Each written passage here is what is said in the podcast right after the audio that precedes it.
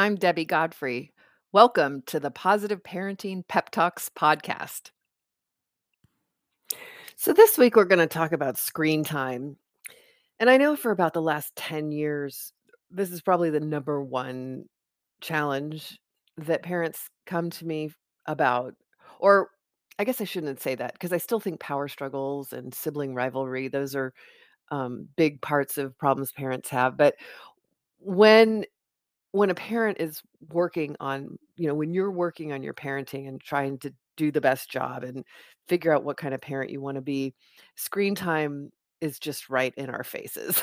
It's just uh it is the most frustrating thing to navigate and prior to the pandemic i think it was a little bit easier because there were some parents that were just like no no screen time and it was easy to but have that be a limit. Like you, you know, kids don't get screens, period. And then the pandemic happened and school happened on screens. and those parents, those very parents that were trying to be really strict and completely limit screen time had to finally give in and uh, allow some form of screen time. So basically, nobody is immune from this. And at least nobody that would be listening to a podcast, right? If you're on media. So so I understand how common it is, how frustrating it is, and it's still important that we use our own personal values to navigate how we're going to handle screen time with our children. So whether you're for you know on one end of the spectrum like you wish there was zero screen time to the end of the end of the spectrum where it's fine with you uh, they can have as much as they like and watch whatever they like to somewhere in the middle which is where most of us fall. That's what we want to talk about this week and i'd love for this to be an evolving conversation this week if you want to comment on uh, i'll post this over on instagram if you want to comment on it and I can kind of tailor the rest of the talks this week to your specific questions and concerns. Today, I want to start with my basic observation, which is that we all need to see what the point of no return is for each of our kids. So, most of you will probably notice that if your child is on a screen and this goes pretty much across the ages. Well, little kids maybe not, but as they're getting to that place where they're actually on and playing, you know, a video game or an educational game or whatever it is, there's a point of no return. And for some kids, it might be 20 minutes, maybe it's 25, maybe it's 30. Most kids, it will happen by the time 40 minutes has gone by. And there's actually research behind this, which I'm not posting here or anything like that, but that that there's a certain amount of time and then you can't get your kid off or you try to and they just have a complete meltdown.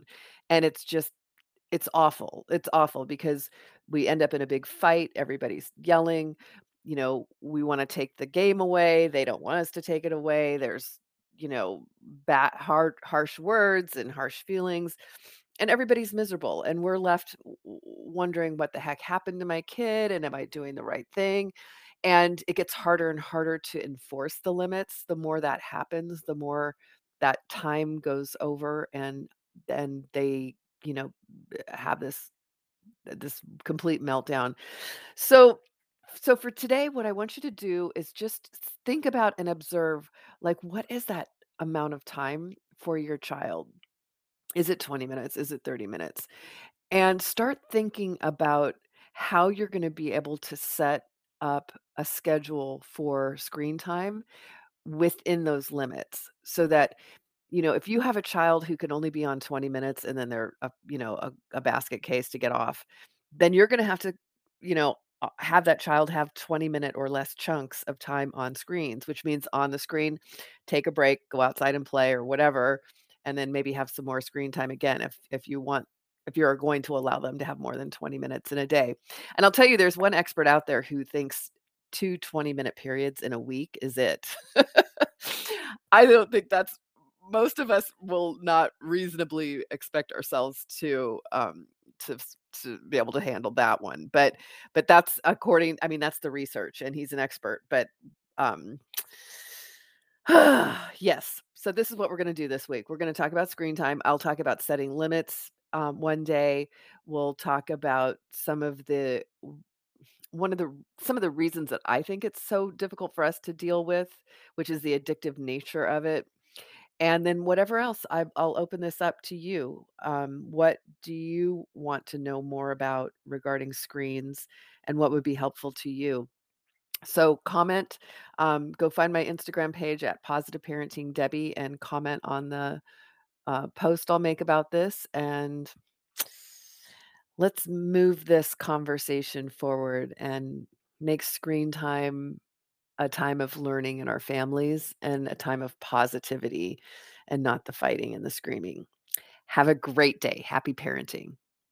Hi, I'm Daniel, founder of Pretty Litter. Did you know cats tend to hide symptoms of sickness and pain? I learned this the hard way after losing my cat, Gingy. So I created Pretty Litter, a health monitoring litter that helps detect early signs of illness by changing colors, saving you money and potentially your cat's life. Pretty Litter is veterinarian developed, and it's the easiest way to keep tabs on your fur baby's health right at home. Go to prettylitter.com and use code SPOTIFY for 20% off your first order and a free cat toy. Terms and conditions apply. See site for details. Thank you so much for joining me here at the Positive Parenting Pep Talks podcast. I assume you're here because you're getting something out of these daily pep talks. And wouldn't it be great if more parents could hear more about these ideas for their children?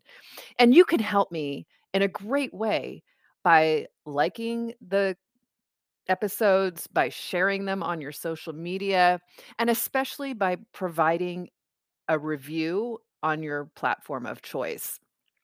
So if you could do me a huge favor and do that, it would really help get this out to many, many, many more parents. And we can all help our children feel more seen, heard, and understood, which is my life's work, is to make sure that all children feel loved and appreciated and that we can discipline them without breaking their spirit.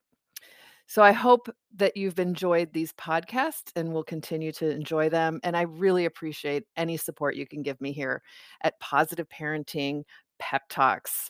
Thank you so much. Have a great day and happy parenting.